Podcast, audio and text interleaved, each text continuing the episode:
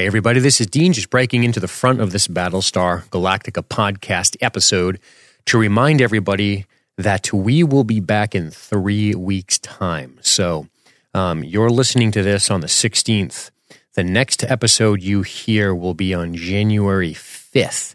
So there will, normally we'd be off next week, which is correct. But then typically we would be back on Sunday the 29th, that weekend.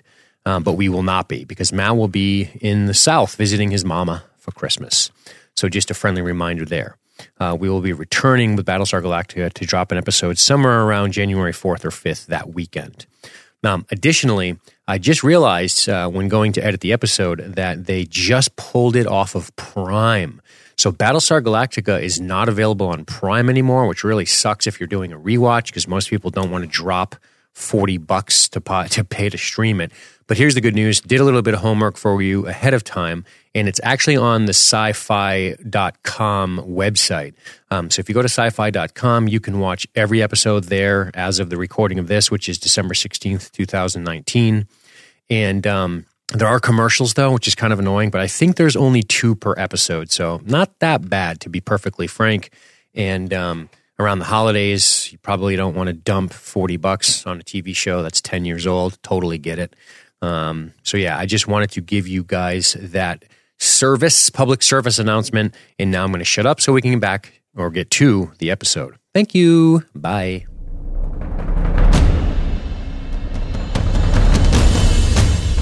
Welcome to Recommissioned, a bi-weekly podcast where we go back to watch Battlestar Galactica. Each week, I'm joined by my good pal Matt, who has only seen the episodes up to the one we're covering. Now, I've seen them all. And on this week's episode, we bring you Season 4, Episode 6, Faith. Thus will it come to pass. The dying leader will know the truth of the Opera House. The missing 3 will give you the 5, who have come from the home of the 13th. You are the harbinger of death, Kara Thrace. You will lead them all to their end. End of line. Do you have faith? Do you have the same type of faith that they have here? Hey, real quick, though. Had trouble concentrating this week, Matthew. Had some trouble concentrating. Tore some walls apart. Tore some walls apart. Didn't go well. And I have surrendered the LSG Media satellite station. I'm back to Main Station One. We're in Main Station Omega, which is cool. Terra firma. Back where we are. We're back where I belong, where I can yell and scream, and I got the green screen set up behind me for video stuff. Ooh. And I'm getting pretty fancy. I got a 3 fucking point lighting system set up down here, and I abandoned the upstairs, so I got a little blankie on my lap. Right, which is nice. Keep myself, like I'm Professor X. I got a blankie over my lap. You to the Cerebrus machine. Yes. I must find the other mutants before they do. That's the cartoon version. I was watching the cartoon version a lot on Disney Plus. I love that cartoon. I do too. But it rules. And then just the cancer stuff, man. I'm just like, ugh. It's a fucking bummer. Yeah, it's such a fucking bummer, dude. Did you recognize the woman who was dying of cancer in this episode? She did look familiar to me, but I have no idea. It's fucking Major Kira from DS9, a huge character in DS9. Yeah, man, the Bajoran lady. Yeah. Yep. Fuck. Yep. Damn. Yeah, I kept thinking I've seen her in something. I just have no idea what. I didn't even have a guess, but she's just one of those familiar faces. It is, but it's hard to tell when they made her look like a pirate. They made her look like kids. Her poor teeth. What the fuck were they doing to the teeth in there? Yikes. That's what space chemo does to your teeth? Fuck. I guess that's what they're saying, yeah. Earth chemo's bad enough. Damn. So that was a bummer, just all that shit. But, there's probably some stuff to talk about there. I will see what you have to say about that. But overall, how'd you feel about Faith when the credits rolled? Ooh, overall, man, I was still pretty impressed. I don't know if impressed is the right word, but shocked. All right, I feel closer than ever. It feels within reach now of what is going on with the prophecy and the Cylons and the humans involved. Because this is definitely the biggest, like, it feels like we are one last reveal away from, like, and we now see the whole picture. Like, this is pretty damn close. I mean, for one, we're marching our way through the final season, so obviously we're going to be getting close.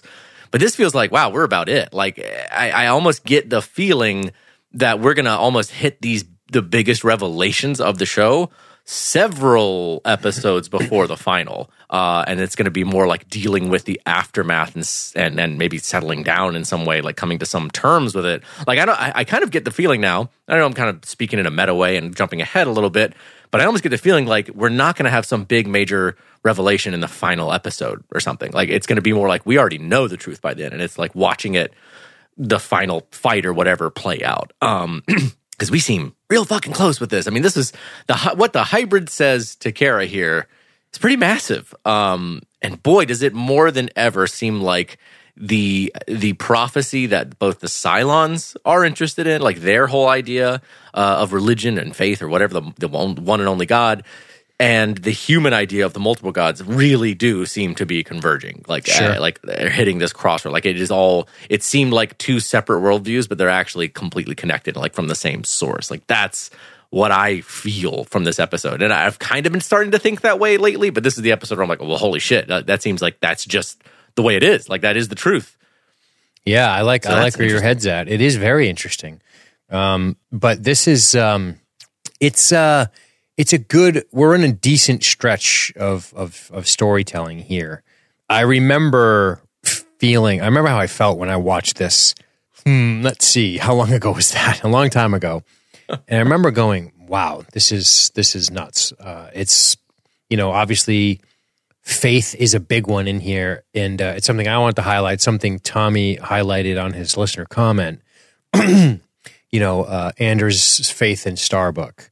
Rosalind's total confidence in Tori, and not just that, but her faith at the end in saying we're going to find it, and we're going to find it together. This real sense of peace washes over her in that final moment with of the episode, which we'll talk about. There's the the all of the stuff going on with this whole episode. It went on the faith of Adama, right? That's kind of something Tommy said on his comment as well, right? But it's the whole premise of the episode. We're seeing that a lot this season. Is it's really, you know, there's episodes like 33, which is pretty literal interpretation of what's going on here. But faith, you see it through all the different through lines. You know, you see it through in many different ways, which I enjoy. There's all Gaius is talking about on the radio is faith. We don't even see him, but we hear him. That was kind of an interesting choice that I liked, because it gave us a perspective on the fleet as how they're interacting with him, which they're not, but they're hearing him. Yeah. And they almost can't help it. Right. It really goes to show how far his message has gotten out. Like, it seems very commonplace for people to just be listening to that on the radio. Yes. That's become pretty normal. Absolutely. And then, of course, some of the discussions here. There's the superficial, which is the mutiny. And I don't mean that as a negative. And then there's the more deeper elements of this episode, which is, you know, Kara's painting, that kind of coming to fruition. The stuff between Emily and Rosalind is all about that, right? Definitely. All about that. And then some of the stuff with Bill at the end there. And, of course, the hybrid. There's a lot of interesting notes with the hybrid. And, of course, the Cylon stuff. I like it's an interesting, war makes for strange bedfellows, especially at this point in the show. We're wondering, what's going on here? Who's going where? They trust Leoben, they don't. Some of the Cylons trust them, their partners, some don't. There's infighting, we're all very similar, excuse me, right? Right. As far as the divisions that start to spring up. Right. But how do you want to go through this one? Well, you know what? Maybe we go ahead and just tackle this bummer-ass cancer Rosalind storyline first, and then we'll jump into, in my opinion, the more interesting stuff. Yeah. How did you say it on the tweet? On the message to me, on the instant, the Telegram message? Yeah. Yeah, that's pretty much the only thing I said about this episode to you. As far as I was thinking, I was like, it's kind of like in Episode One, Star Wars Episode One, where the badass Darth Maul, you know, lightsaber fight is happening, and then it cuts away to like the Jar Jar battle. And you're like, okay, can we like? Yeah, in other words, he's goofy, but he's still getting them. Yucky yuck. In other words, Rosin's imminent death is as annoying as Jar Jar. Boring. No, at the same time, I am very interested in the character of Rosin, and like her seemingly facing down the reality of dying is kind of interesting. It's wild. But at the same time, compared when you put it, I almost feel like it's interesting thematically because it is both storylines are about faith, but in very different ways. And in some similar ways. It's a real pace changer though, right? But it is, yeah, when you put these two storylines side by side, I'm like, dude, you are giving me revelations that I have been thirsty for since literally episode one of this show. And then on the side, the side story with Roslyn is like, yeah, we've kind of always known. Yeah, like I thought, like it's almost one of those things where like, yeah, the setup was that she was dying from the very beginning. So it's like, and now she's dying. And you're like, yeah, I know. We had the false... Right, the false hope of her being clear, but it's also like, yeah, you know, okay. But that was when the show got to explore other things thematically, and they were like, well, if we're going to make this 4 seasons, let's take a chunk of that out so we can do other things, and people aren't going, oh, what about that? Let's bring that back when we realized her cancer has returned, and that was a slick way to handle it, to be honest with you. Right, so that's not some constant thing of her, like, oh, I feel shitty. Correct, yeah, It makes you. It's interesting. We'll have to talk about that as the show progresses. But right, yeah, man. Let's talk about it. Let's talk about Roslyn now, of course, being treated. But it starts with her confiding in Tori. Yeah, man. And dude, what I find really interesting about this conversation is that Tori is even trying to do obviously the kind thing and be like, no, hey, like you're gonna be all right. You only have 2 treatments left. Like trying to look at the bright side and saying she's gonna get through this and you know be working out. But Roslyn is being, to her credit, I think the realistic one to be here of being like, hey, I really might not make it. So you need to pay attention to the types of like the legislation coming through here and what's going on because for one, I'm gonna start. My head's not going to be fully in it, and then eventually here I'm going to be gone. Like she's saying, you really got to like take care of what's happening right here. Don't let people slip something by me. Sure. Which I like. I mean, I think that's that's part of the point of view I've always liked about Roslyn, that she, at the end of the day, she is somebody who struggles with her own, I think, biases. But at the same time, most of the time, pretty clear-headed person. Like, even when it's hard to be. About like, hey, I'm probably gonna die. Like, I'm probably gonna go, and you need to be ready for that. And you know, the office of the presidency needs to be ready for that. Right? Is Roslyn gonna die, Matthew? Do I think she's gonna die? Yep. Yes, but I don't think until the very end.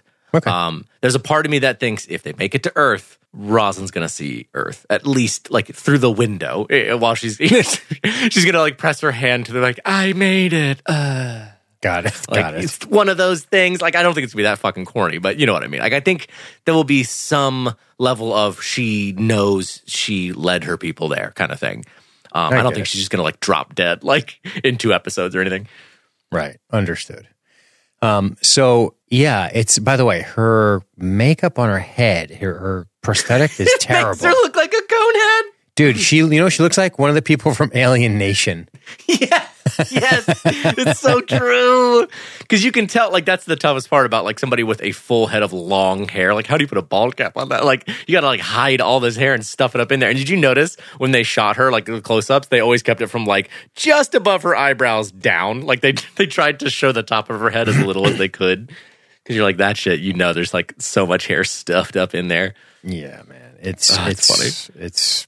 Like, they got to do it. They have to do it at least once to show us, like, yeah, she really does has, like, lost her hair. But at the same time, like, you can tell, like, they're going to give us one scene of that, and then from here on out, she's either going to have her head covered or she's got a wig. Yeah. Yeah. But, dude, I also find it very interesting of where one of the final 4, or technically final 5, Cylons finds themselves the right hand of the president as that president is dying. That seems like not a coincidence. Right, for sure. I'm thinking of Jimmy Conn and Alien Nation now. I know. I fucking love that movie. Whatever. I know. It's fun as shit. Fucking buddy cop. Beautiful. Isn't that the one where he's like, where is it? He stuck it up his ass. And he yells. He's like telling a joke The Mandy Patinkin or something. That's right. Yeah, man. Fuck. I don't want to rewatch that. I know. She definitely looks like one of the Alien Nation chicks. She really does. It's weird. It's funny. She's got three hearts. Keep her away from the salt water, too. That's really scary. But we do get introduced to Nana Visitor, of course, as Emily, of course, of Star Trek fame, Deep Space Nine. And she is lamenting the pointlessness of going through the annoying pain to stay alive for 3 more days, to which Rosalind says it isn't pointless. But I'm not sure listening to Guy's Baltar is really helping. And that provokes a really bad reaction from Emily. Yeah. And dude, I actually, I like it. I think she's fucking justified. I think it's pretty goddamn rude of somebody to come into a dying person's bed in their in the hospital. Like, you know, they might literally have days or hours left, and this is the thing they're listening to. And you're like, well, you don't need to listen to this shit. I'm just gonna go turn it off. Like, dude, that's not.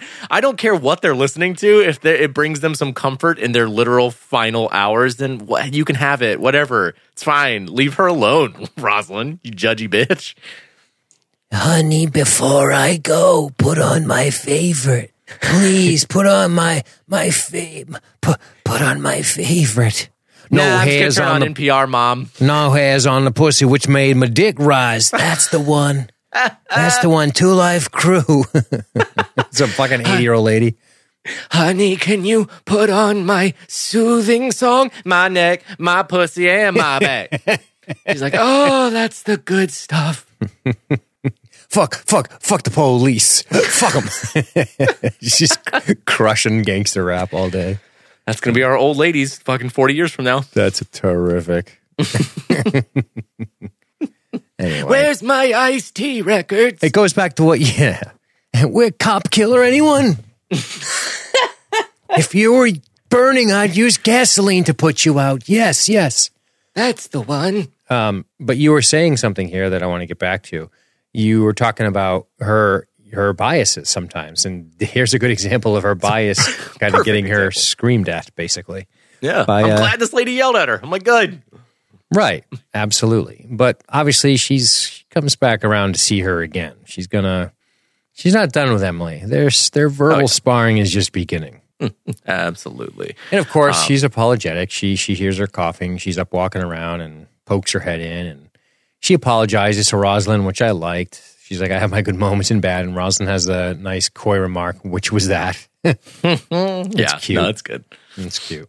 And that's it. I mean, and that's the thing. Like, that's also what I like about Rosalind. Like, she's a good leader in that sense of she does let stuff kind of like roll off of her in these ways. Like, she's good at just like rolling with it and being, you know, reaching out to people. Yeah. Yeah, for sure. But she gives her something, Matthew. What does she give her? Oh, in this scene? Mm-hmm. Well, she gives her this little cloth, right? Yeah. Like essentially to cover her head, right?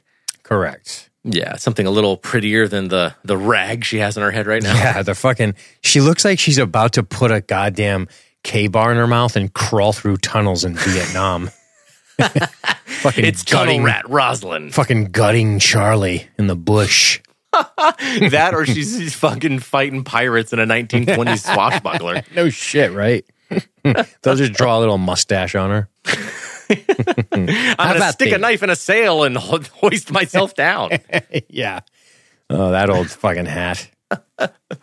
I want to see just like the most realistic swashbuckling on a ship where guys are going overboard, falling down, breaking their back and wailing in pain and breaking their legs as they trip and fall or a rogue wave like wipes out half the foredeck. Yeah, I just want to see that. Or instead of sword fights, it's just grape shot like obliterating people. It's just pulp. Like, yeah. Jesus Christ. It's just a nightmare. The 13-year-old cabin boy gets stabbed and dies for 4 days. Yay. Isn't this romantic? We got to get him drunk to saw his leg off. This is the kind of mood this episode put me in.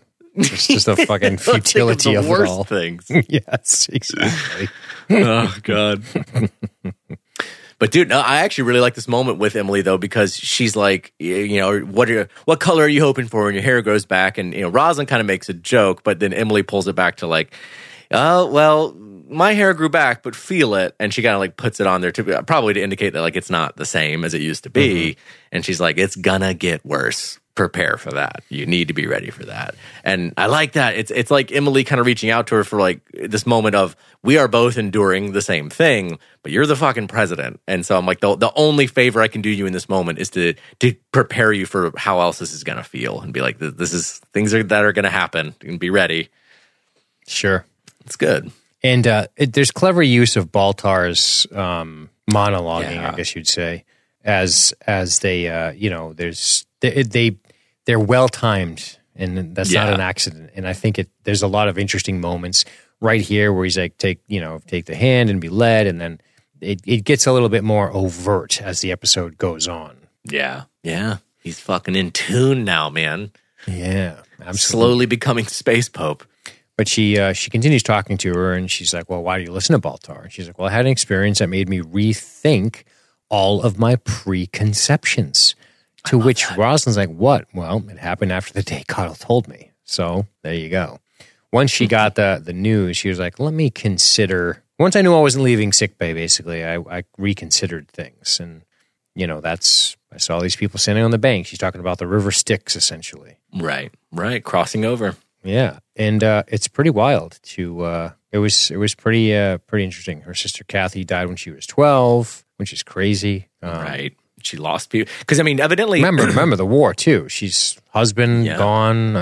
That's right, crazy. And I think even it's a little hard to tell from the way she describes it, but it seems as if she was diagnosed with cancer even before the Cylon attack, like right before it or somewhere in there. Like she's been sick this whole time. Well, that was Rosalind. Well, Rosalind, yes, but I think even Emily's talking about like she's been confined to this bed on Galactica for like damn near the whole thing, or at least a long time. I couldn't remember exactly. The way she describes it, it's a little hard to like determine.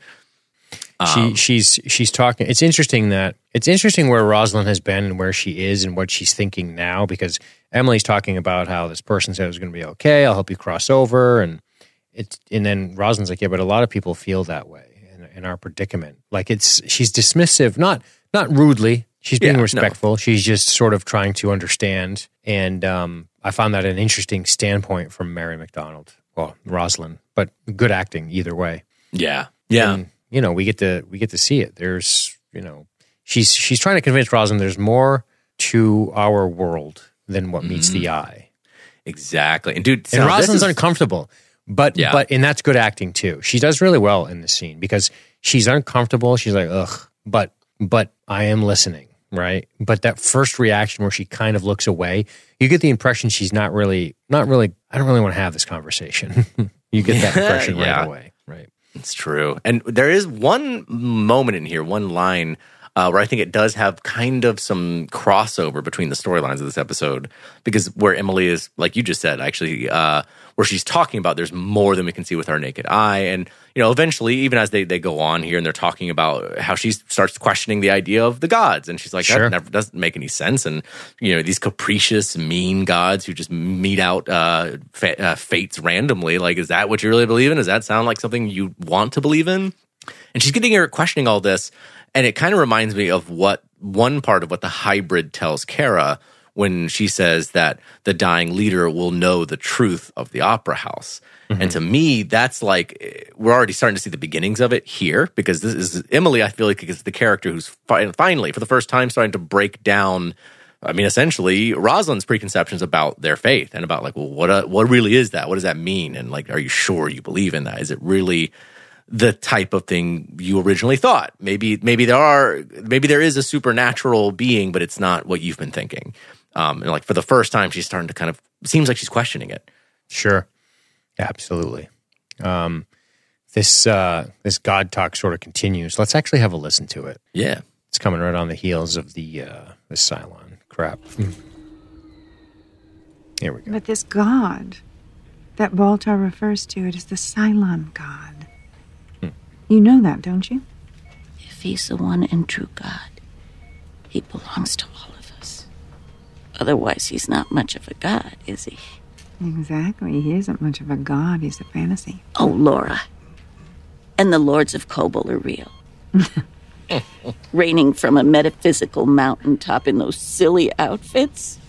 Zeus.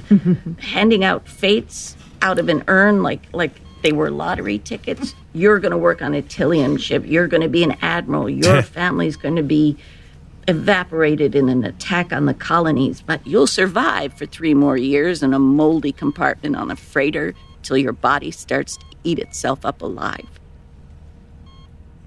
Those are the gods that you worship. Mm-hmm. Yeah, it's a good moment. It's a good moment, man.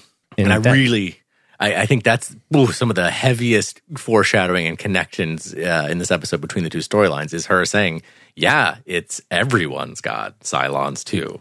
Mm-hmm. Like, that's this is where they start talking metaphor, and she's like, I want the truth. I don't want metaphors. Yeah, I want answers. Mm-hmm. That's right. It's good shit.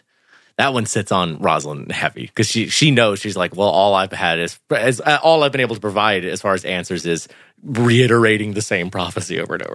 Like, sure, yeah, it's not a lot. And she has that very sad moment recalling her mom and her mom dying after being this great and powerful person, you know, this really inspirational being. Somebody withering away, and her describing this idea of, you know, she didn't have the fields of Elysium stretching out before her when she died, just this black abyss. Yes. And Emily's the one who points out, she's like, no, that's you. That's what you were feeling and scared of. Like, yeah, exactly. She's like, you have no idea what your mother experienced. You can't experience what she did.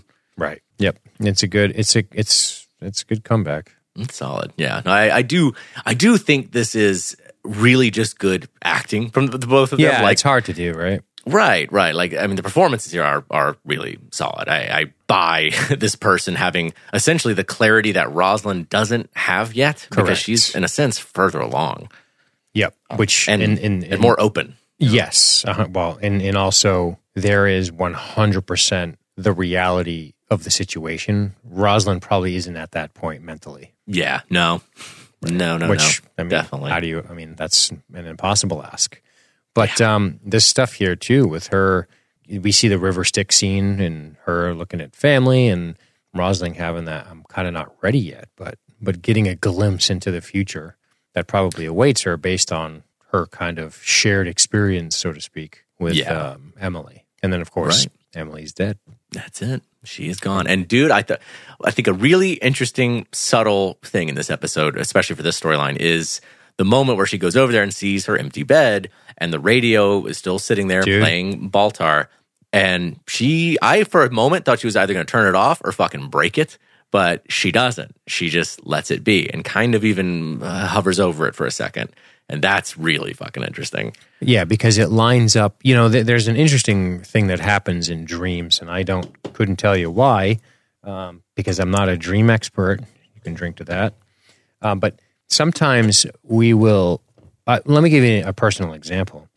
One day, I was dreaming, and I was having this dreaming that involved this banging that I had to go to, and I woke up, and somebody was banging on my door. Ooh.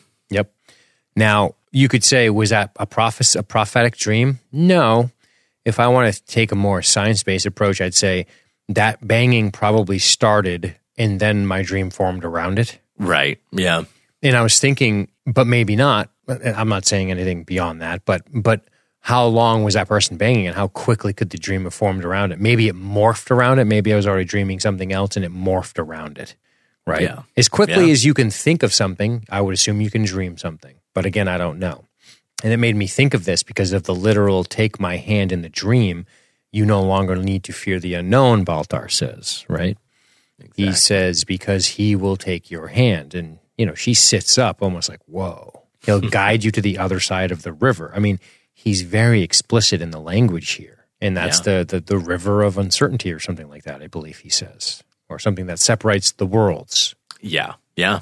And he kind of finishes, like the last part of what we see there is when he's talking about there's something more than what we can see here, something beyond our realm. And that's what Emily was saying. That's like the same, they're having this convergence again. Yeah, you know, again, the show leaves enough doubt to say, has she heard him say that before and she repeated it? Maybe. Did Rosalind's dream form around that speech? Maybe. But it is also very fascinating. And you know, dreams could be utterly meaningless, or there could be something within them that gives you some sort of insight. And I think Rosalind's pondering this now, and What an interesting thing to ponder, this idea that she may need Baltar yet again for some sort of perspective, because that's how the show started. It started on the premise like, oh, this guy's very valuable. He's going to help us. He's going to give us information we don't have.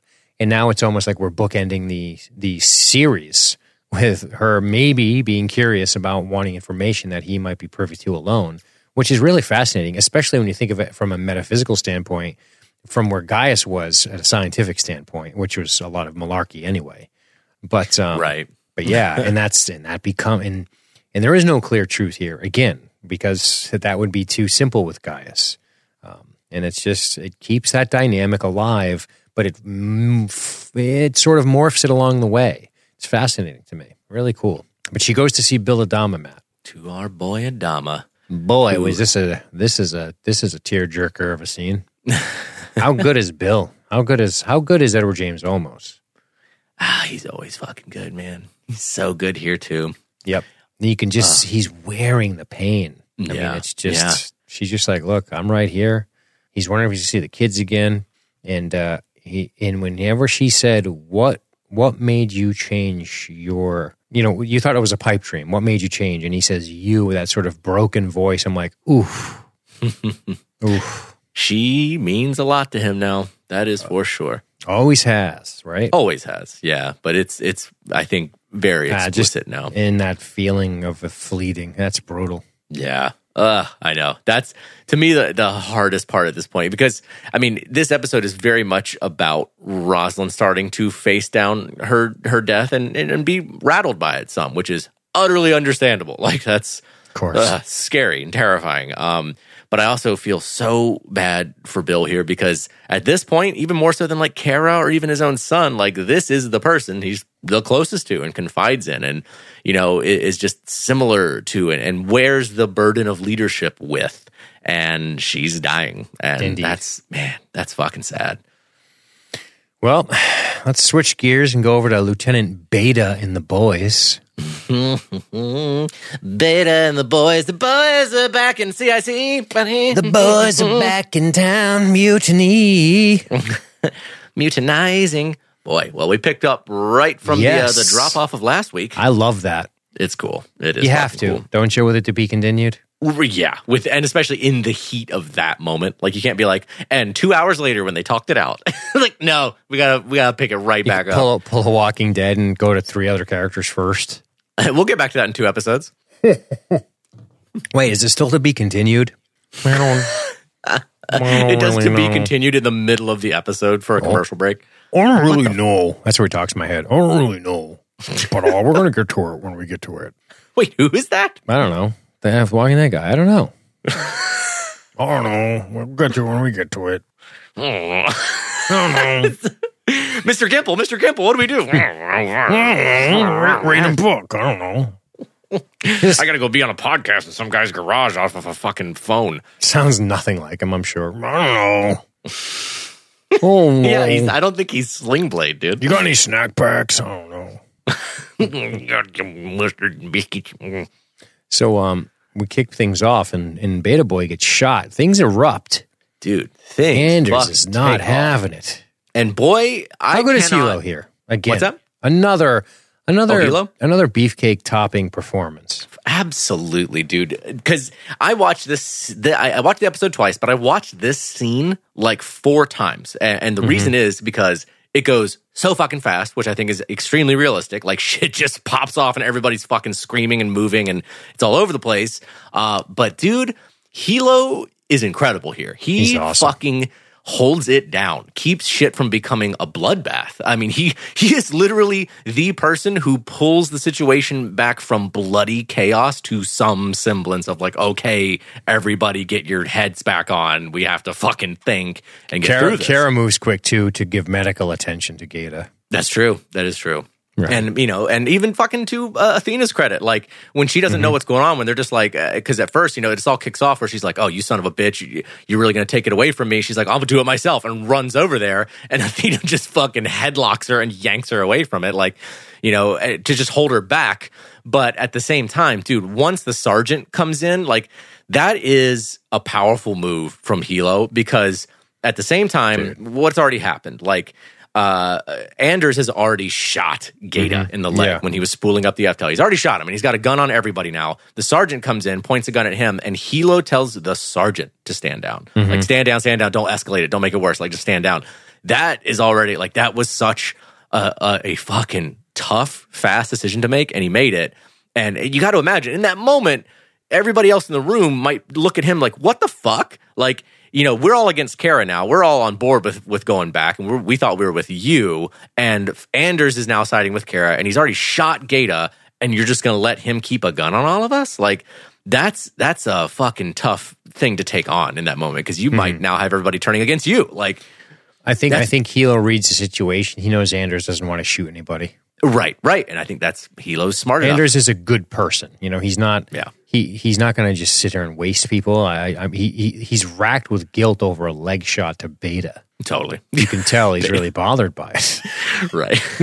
And you know, I gotta admit, as much as I've had still lingering respect for Gaeta for some of his, you know, past his early records were great. His early records, fantastic. But that, Yoko Ono showed up, and that was it. I start flipping through these personal files, and all I'm seeing is Snake. I'm just seeing Snake all over the place. What the fuck? Fucking Snake Boy. And I'm like, you know, in season 2, if somebody had popped Gaeta in the leg, I'd be very upset about that. I'd be like, oh no, poor Gaeta. Here I'm kind of like, well, I don't know, Gaeta. You should stop being such a dick all the time, maybe. Yeah, if only he had the moral compass of a guy like, say, Baltar, I would be a little bit more impressed with him. But now he's Beta to me. Yeah, he's falling off, man. He's been demoted to Beta. But yeah, I do love the way he stands down everybody. Celix stand down, Anders stand down. He commands the situation. And as soon as Boomer lets go of Starbuck, she starts giving medical attention, and Boomer helps her, Athena. And I like that. Again, we're all in this together still. Let's not forget. Right. Nobody's an opportunist here and takes advantage of this chaos. But Starbuck has a solution. And what's that solution? Oh, yeah, this is cool. To take a raptor, and they're going to take Leoben. And dude, I love that unspoken moment where she, you know, Anders is like, no, well, I'm coming with you too. And she's like, well, we're also going to need a Cylon. And he's like, whoops. But, you know, she calls over to Athena. And basically says, we're going to take the raptor, and we're going to get over there. We're going to find out what this is. If you guys want to go back, you go back. But at the same time, he's pointing out, like, well, the raptor won't be able to make it back. That's not going to happen. She's like, well, the Baystar can. So she has, in a sense, complete faith in this mission. Like, she is going to complete it no matter what. But once she calls upon Athena to come with her, and Hilo is going to have to let his wife go, we know how Hilo is not going to let that shit happen. Sure. He asks for that moment of like, all right, how long do we have until the rendezvous time with Battlestar Galactica? And they're like 15 hours, and he's like, start the clock. Amen. We are going to wait it out. Yeah. And then it's just, you know, what do you think of Celix? Like, oh, good, take the Cylon fucking bitch with her. Yeah, what the fuck Why was she that? Going at Athena? Right. I was like, wait a minute. Get it together. Right. Everybody else seems totally cool with Athena. And I thought she was too. And I'm like, what the fuck is your problem? Remember your little fucking Gestapo you formed? You just relax, bitch. Like, chill the fuck out. Her and the other one. Right. And I'm like, hasn't she proven herself enough over and over and over? And time and again. God damn. When will you people stop? Yeah. God, there's a part of me that wants just to see Hilo just backhander. I loved when, I know it's fucked up, and we'll get there. Well, we'll get there. Leoben, by the way, she's like, if this is a trap, you die first. He doesn't even say anything. He's used to this from her by now. He's like, I love it when you're mean to me. fucking pinch my wiener. Kara, remember when you stabbed me in the neck and I loved it? It's fine. It's so hot. There's nothing like bleeding out for you, Tara. I've seen it before, Kara. The truths flow past you in the stream. I know you're going to stab me in the neck and probably pinch my pecker as I bleed out. Oh, well, here he goes. Off they go on their mission, and they bomb out. And I love that. Can you feel it? The anticipation. Leoben loves getting in people's heads. God, he does. He's such a creep. I love it. God's plan is about to be revealed. And Andrew's just like, you better hope so. Better fucking hope. Dude, that moment when he's talking to Athena, she's like, it'll be like a homecoming for you. All the other aides talk about you all the time. She's like, get him the frack away from me. Yeah. Like, I just got my balls busted again for being a Cylon in front of all the humans. Can you not I just be cool? Now a Cylon's breaking her balls. She's the like literal creepiest Cylon of them all. He's such a creep. We are not friends. We do not hang out. Yeah. You first of all, you're a close talker. You stand too close when we talk. Oh, God. I hate it. You smell him when he talks to you. Mm-hmm. You see him coming and you pretend. This is the guy where you see him walking across the room and you pretend to be on your cell phone. I'm composing an email. You're just really typing nonsense. No, like you pretend. I talk to nobody. I've done it before. I'm like, hey, I do the, hey, what's up? And I go, and I point and I go, phone. I got this in my hand though. Yeah. Hey, what's up? Phone though. I'll catch up though. I got earbuds in my ears that aren't playing anything right now though. I can't talk. Dude, that's not good enough anymore. It's not good enough for the misfits. The misfits will still approach you. So what you, why am I such a misfit? Sorry, more Christmas stuff. But you have to actually, I took an earbud out once and put my phone up to my ear. And that was the harsh indicator. It was called, I call it a hostile challenge, right? Yeah. You know, Galactica send a hostile challenge. If they don't send the right thing, you blow them away. Well, that's the hostile challenge. I know if you keep coming up to me and talking when I do that, then I have to literally retreat. Dude, I saw something on that reminds me. This thing I saw on the bus like a fucking couple weeks ago where I'm like, good God, dude, stop. So, what are you, a school bus driver? Yeah, you know, when I'm taking the kids around. And or are you a bus monitor? My illegal, unmarked white bus. Sit down back there, kids, or I'll rub my beard on your face again. I'll scrape it up. Again. No, riding the fucking bus home. Mr. Anderson's whiskers are on my neck. And my parents aren't home. It tickles. But no, riding the bus home, and a girl is sitting across from me on her phone with earbuds in, and a dude like on my side of like the bench or whatever is gesturing to her to take her earbuds out, like gesturing like, hey, take them out. And she took one out like, what? And like just kind of takes one out, looks at him, and he goes, hey, what are you doing? Like, what are you listening to? And she just puts it back down. Oh, my God. What an idiot. I was like, dude, wow, fucking just no game, huh? Like, Jesus, take a hint. Jeez, man. Christ. If you got to gesture at a stranger to remove their earbuds so you can give them a sup or what are you doing? Nah. Fucking you fucked up. You know what I do? I pretend to fall and I grab her boobs on the way down. Whoopsies. Yanked her. And then, typically they're charmed by that move. You know, it's the romantic comedy move. Typically they're charmed by me tripping and fake crapping their booze. #MeToo. And then I proceed to sit close to them and breathe on the back of their neck to where their hair actually moves. #MeToo. As you slowly whisper, you want to be a star? I could break into your apartment with a credit card. Fucking creepy shit. Anyway, how we got on a creep tangent? Oh, Laoban, right? Oh, that's right. So they find the craziest shit ever, Matthew. Oh, dude, this shit looks awesome. It's rad. It looks so fun. Again, like, I know we're on the same page with this, like, abandoned, destroyed spaceship orbiting, just, you know, like, it's like not even staying upright anymore. It's like twirling in space. I'm like, oh, fuck. Oh, it's so good. Some Dead Space action right now. Listing, adrift, derelict. Derelict is a great word. Oh, yeah. It's fantastic. And it just looks so cool. All the pieces of a base are floating around them. Hell yeah. And dude, I got to admit, that moment when they're drifting through and then Kara finally sees the vision of the base stars floating and how it aligns exactly with her painting. Awesome. It's fucking awesome. Awesome. It's really cool. A great payoff because we've seen this in the show forever. When Hilo and her are at her apartment, it's there. Yeah. It's the beginning. It's the eye of Jupiter, you know? Right. But when you see these other objects, the star shapes and everything, and it's like, oh no, that's the Cylon ships. But they have an issue. There's an explosion unexpected, and the debris rams into their Raptor. They have a bit of an accident, and they're like, oh, fuck, what are we going to do? We're all in this Raptor, and something happens, Matthew. What happens exactly? When Kara wakes up, she's like, where are we? And they're like, oh, no, we're cool. We're in a fucking base star.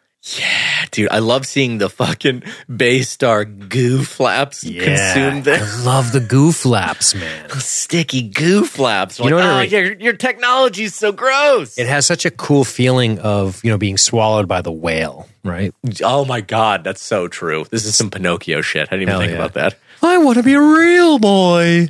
Monstromo or whatever the hell it's called. I don't remember. And then we get that really bizarro moment where the eights go see Athena. Dude, the field of clones. Yeah. Damn. Oh my God. And dude, I got to admit, I took a little bit of, so part of me was like, oh, it's cool that we're finally getting a real straight up confirmation from other Cylons who had still up to recently just been involved with the rest of the, you know, the Cylon plan, being like, you were the first. You were the one to go against it, to say no to our programming, which for me, it was like a full confirmation of like, wow, she really was the first. Like she was from day one on Caprica in the forests with Hilo, she was telling the truth, and I always wanted that to be true, and this is like the final confirmation of, even in the Cylon, you know, ranks, they know that was the case. That's fucking awesome.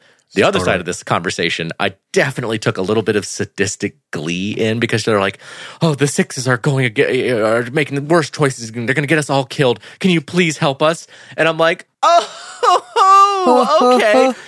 Somebody, so okay, a little Cylon tastes a little bit of mortality for the first time, huh? Oh, okay, now you want some help? Welcome to existential dread, you fucks. Mm-hmm. We humans eat it for breakfast. Welcome to it. That's right, permanent death. It's hot on your ass now. Scary, huh? We got fucking Rosalind hitting triples in that department right now. So, right? She's holding it down better than them. They're like, help us. Yeah, because they don't know what that's about. They're like, they don't know. What do we do? Help us. And she's like, fuck off, you picked your side. I know. Dude, she has a great line there when she's talking about you can't just flip and on a whimsical. You can't be whimsical. Because to do that means you'll have nothing. You'll have nobody. You'll be alone. That would be, in other situations, maybe from other characters, a kind of easy one-off line. But dude, coming from her, that totally means something. Like that really, like, yeah, she put all the cards down and risked everything to remain who she was and to be amongst the humans and like at great peril from the Cylons and from the humans. Like great and peril. Still, huh? I said great peril. Sorry, Monty Python. Great peril. Yeah, I do have the clip. Let's have a listen. You want me to lead a mutiny against the Sixes? That's the only way. You guys make me sick. Why? Because you pick your side and you stick. You don't cut and run when things get ugly. Otherwise, you'll never have anything. No love, no family, no life to call your own. Bam, man. Y'all got served. Served. That's strong. Because, I mean, it's like, dude, she truly has lived that. And like she had stuck with it. It's awesome. It's awesome. Fucking strong. Love it. She's been through think of where she's been, man. To say that in this moment to her clones, it seems almost like it lacked the reverence it needed after all this time, doesn't it? Wait, her or the clones? The scene. Oh, yeah. Like, yeah, you almost want it to be a bigger scene. Yeah, she's been through so much, man. So fucking much. And dude, I gotta say, this, it's easy to forget about because there's so much like big storyline reveals in this episode and big, you know, Cylon revelations again happening and all this stuff. But this is another episode in particular where I gotta say, Grace Park fucking knocks it out of the park. Like, think of how many versions of herself she's playing in this one episode. She dies in this episode. She is a field of her own clones talking to her, you know, the Cylon who's embraced humanity. Like, she embraces so many different viewpoints and is playing so many different versions of this character. Like, God, it's fascinating. And it's really, like, that's some challenging shit to pull off. And I think she does it very, very well. Yep. The show is never short on acting. They're fantastic. They're fantastic cast. So good. But Six is like, whoa, whoa, whoa, whoa, whoa. What are these fucking stinky pink bellies doing on my ship? What are we doing? These fucking grossos. Let's just steal their fucking FTL drive and call it a day. No kidding. Yeah, I love that. She's like, well, why do we need them? Question mark. And that's the one time where I actually don't mind. What's her name? Barley? Burl? She sucks. She kind of sucks. But I like where she's like, frackin' toaster. I knew this was bullshit. I'm like, yeah, I would kind of feel that way in that moment if I were her. Yeah, but don't worry. She ain't going to feel that way much longer, is she? Not much longer. Holy shit, dude. What a wild scene. Unforced trauma. You know what it left me with? I kept trying to remember, did we see that happen to the six? We didn't, right? No, yeah. I don't think so. I didn't think so, but it had me going, wait, did I see that and forget? Like, I was like, that seems really intense. Yeah. And she plays it so well. You can see it bothering her as soon as they show that particular model, that particular copy. Yeah. She's just kind of hemming and hawing over in the corner, thinking about bitch slapping a girl to death. Thinking about it. Not into it. But yeah, man, I like this dynamic here between the tension present is great. Six sort of trying to go, what's going on? And Starbuck negotiating with Six. We're negotiating with Cylons who are battling with other Cylons at this particular moment. Ah, it's so fucking cool. Wild. Because basically, correct me if I'm wrong here, like what they figure out, and I think it's Athena who mostly puts it together as far as like, okay, what we can do, obviously a lot of their systems are fucking destroyed from the initial Cylon 3 attack. But they can essentially hook up their FTL drive to sort of like, she puts it in a way, and it actually reminded me of a fucking computer term. I think she calls it a slave drive. She does. Where it's like, yep. Yeah, where it's like, I can't remember exactly how that works, but like basically they're going to use some of the systems or the interface of their FTL drive to kind of jumpstart the Baystar one, essentially, right? Yep, absolutely. A little bit of science gobbledygook in here, but yeah, basically they're going to use their in essence, we're going to just share some data. It's like when the tech guy logs into your computer. There you go. You know, it's remotely. Your mouth starts moving on your own. You're like, whoa, it's a ghost computer. And then they hang up on you, and you're like, fuck, I got to call again. I'm going to be on the phone for half an hour. Fuck. Right, of course. And then you figure out anyway. I never let those creeps in my computer. They're filthy, grubby digital hands. Nope, not gonna do it. But yeah, it's a cool moment. And Six is like, "Fuck, I guess I have to agree."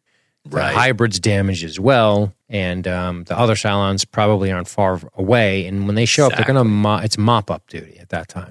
Ooh, yeah, and that's another cool thing about this too. They're sitting ducks. Is that we have a time clock on either side of this. Like, Hilo and the gang are all waiting, because they have a specific rendezvous point that they are due back by, or else the Galactica might leave them.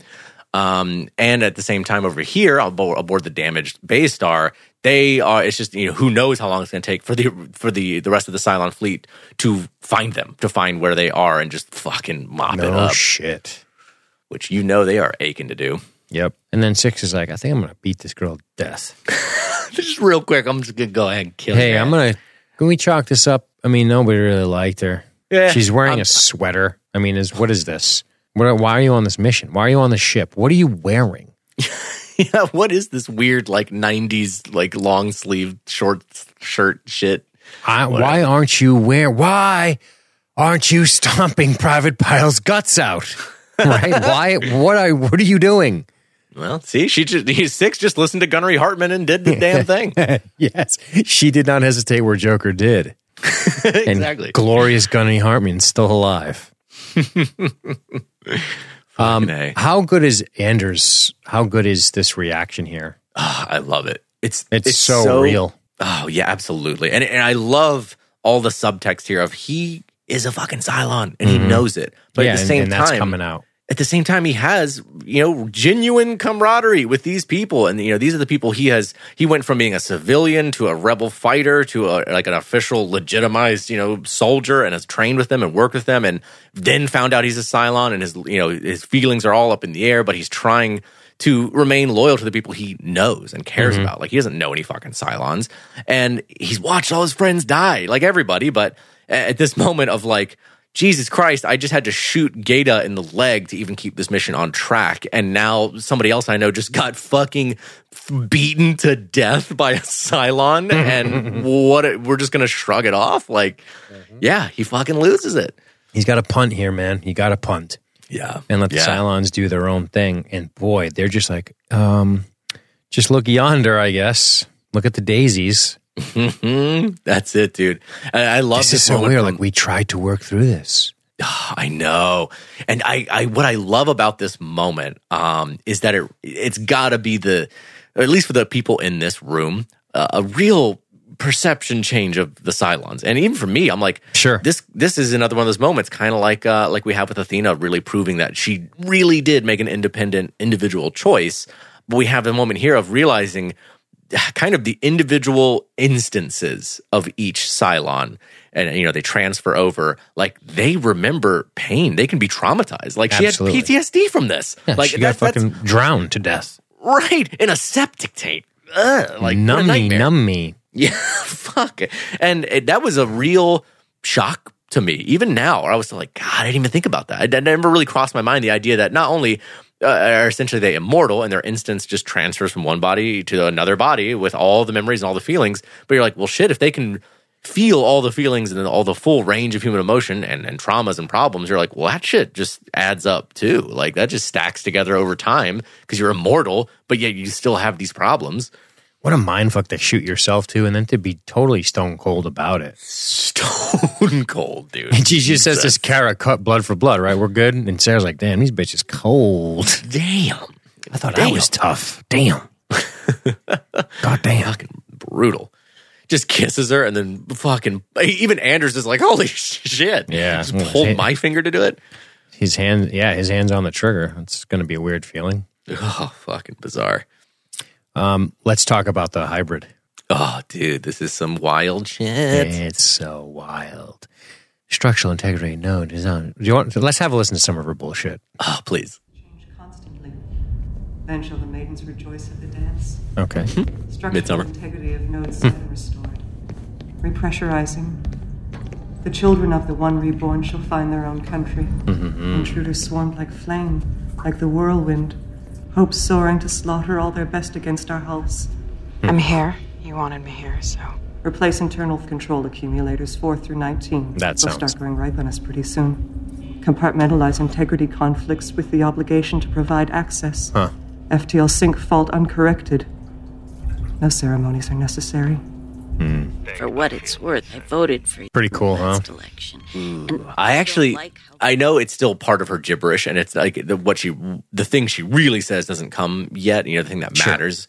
But I really liked that one line of "no ceremonies are necessary." Yeah, that's really fucking interesting because in a very plain sense, that's true. There is no ceremony that's necessary, but they're so important to us. The idea of making a memory of something and making a ceremony out of it, but it's not necessary. Like, you don't need a ceremony for a marriage. I mean, shit, people go to a courthouse all the time, but at the same time, don't you want a ceremony? I don't know. I just, that's totally just out of nowhere, but I'm like, that's just one of those stray random thoughts where I'm like, ooh, that's fucking poetry. I like that.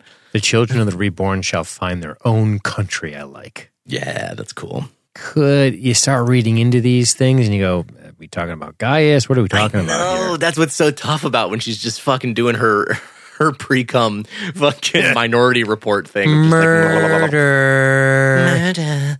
But you're like, because this is gibberish, but then there are moments where you're like, well, that seems possibly applicable. You got screw loose in there, lady. Silly goo, lady. You wearing anything under that goo? But she got a Rosalind hat on. Increase the output to 50%. Assume the relaxation length of photons. Transfer contact is inevitable, leading to information bleed.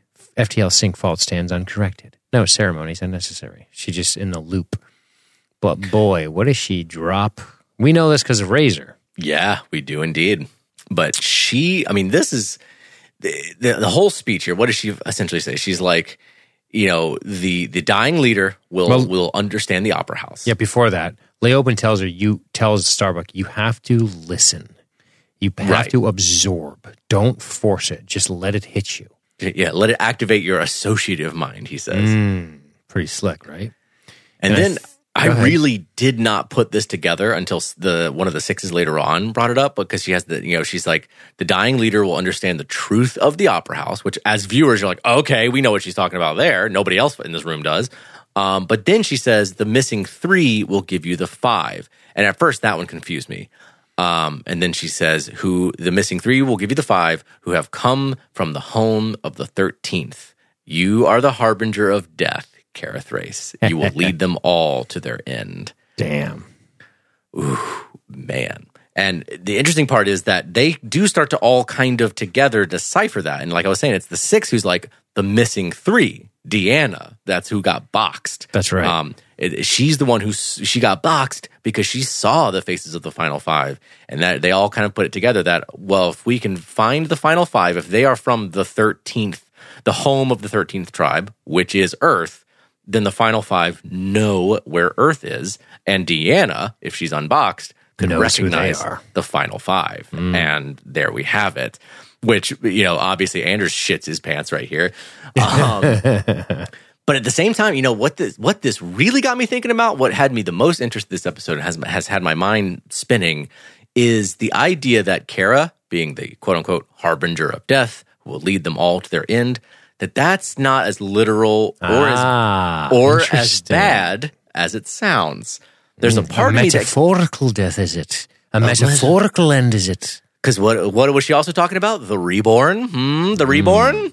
Death? You can't have reborn without death. But also, it got me thinking, because talking about the Cylons. I mean, we all know that there's the 12 models, and I'm starting to think more and more that they're representing the 12 gods. And what we're going to kind of see, you know, we've been talking about this a ton, like the idea of monotheism versus polytheism, and that's kind of been the religious struggle between the humans and the Cylons. Are we going to see the death of the old gods? Like, Kara leads them home, the old religion dies out, the new religion is the one god, and that's what's leading them to their death is. I like what you're saying. And what's the 13th tribe?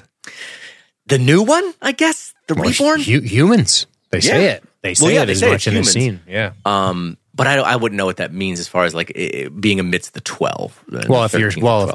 Follow your logic. If the 12 are gone, if the 12 go, representing the old gods, and the one remains, the humanity, or maybe a hybrid of sorts. Right. You know, pretty cool, man. It's good observation by you. Yeah, it's got my mind running, man. This is like, you know, the X-Files episode where you're like, ooh, this is one of the guys who's got black blood. It's one of the mythology ones. Oh, shit. I'm like, it's got my fucking mind running. So much Cylon mythology. But fuck, man. One of the eights gets shot. Kaplowy. Dude, not going to lie, for a split second when this happened, I thought it was Athena. And I fucking was pissed. I was like, oh, you fucking kidding me. She's going to die here away from Hela. What the fuck? And I was like, oh, it's just one of the other ones. Okay. I was like, that's fine. All right, whatever. But dude, yeah, they start to unplug the hybrid because they're running out of time.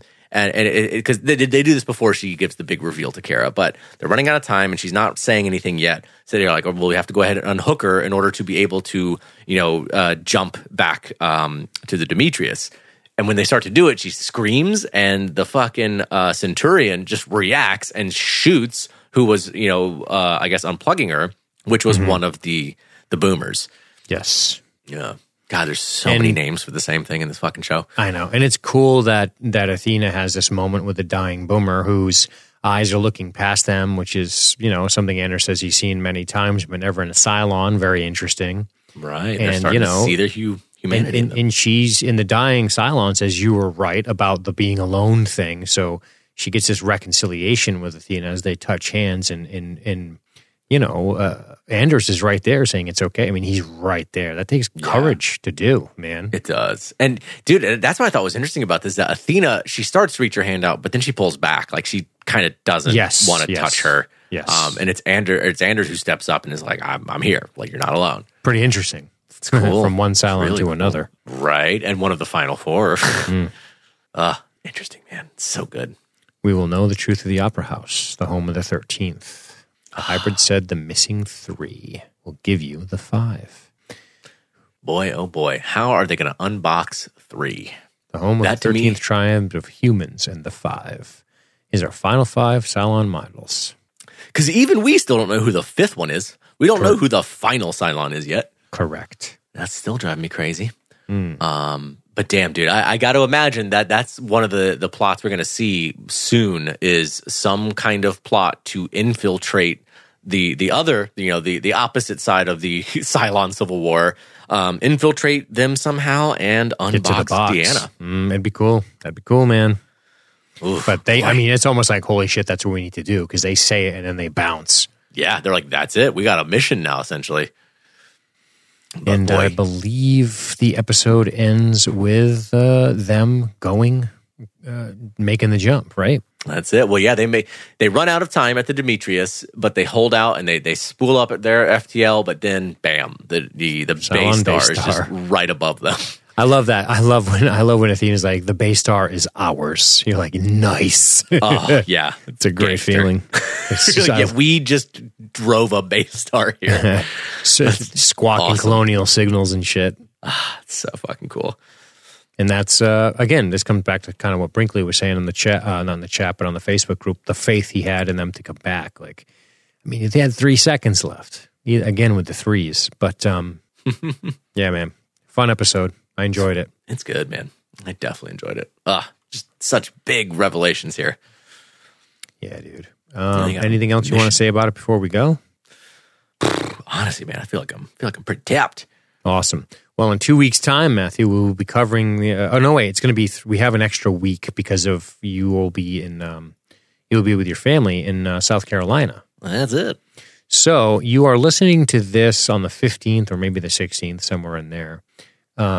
Normally we would be back for you on the 22nd. On the 30th, right? Normally. They'll be listening to this. No, we drop these on Sunday usually or Saturday. So they'll be listening to this on the 20th. I mean, what am I saying? Today's Friday. They'll be...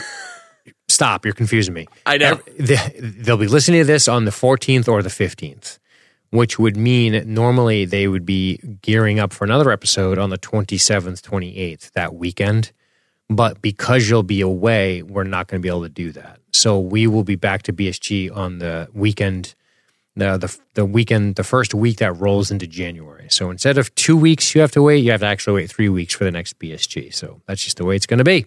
And that's it. I apologize, but we'll be coming back strong with Guess What's Coming to Dinner. Dude, does every television show in TV history have to have a fucking episode where they title it that? Yeah, well, Guess Who's Coming to Dinner is what it's normally titled. It's cute. This is cute. Guess What's Coming to Dinner. Everybody does that. Guess title who's fucking play. Yeah, don't they though? Little hack job. It's fine. Everybody does it. I know when I write my fourth season of my TV show that I do, I won't use it. There we go. See? Monday morning showrunner. That's right, baby. All right. Well, this was a blast. Thank you very much for tuning in. Don't forget to visit us on the web at literarygeek.net, where we have a bunch of other shows. I thank you for your time. This was a lot of fun. Matthew, thank you. And good night.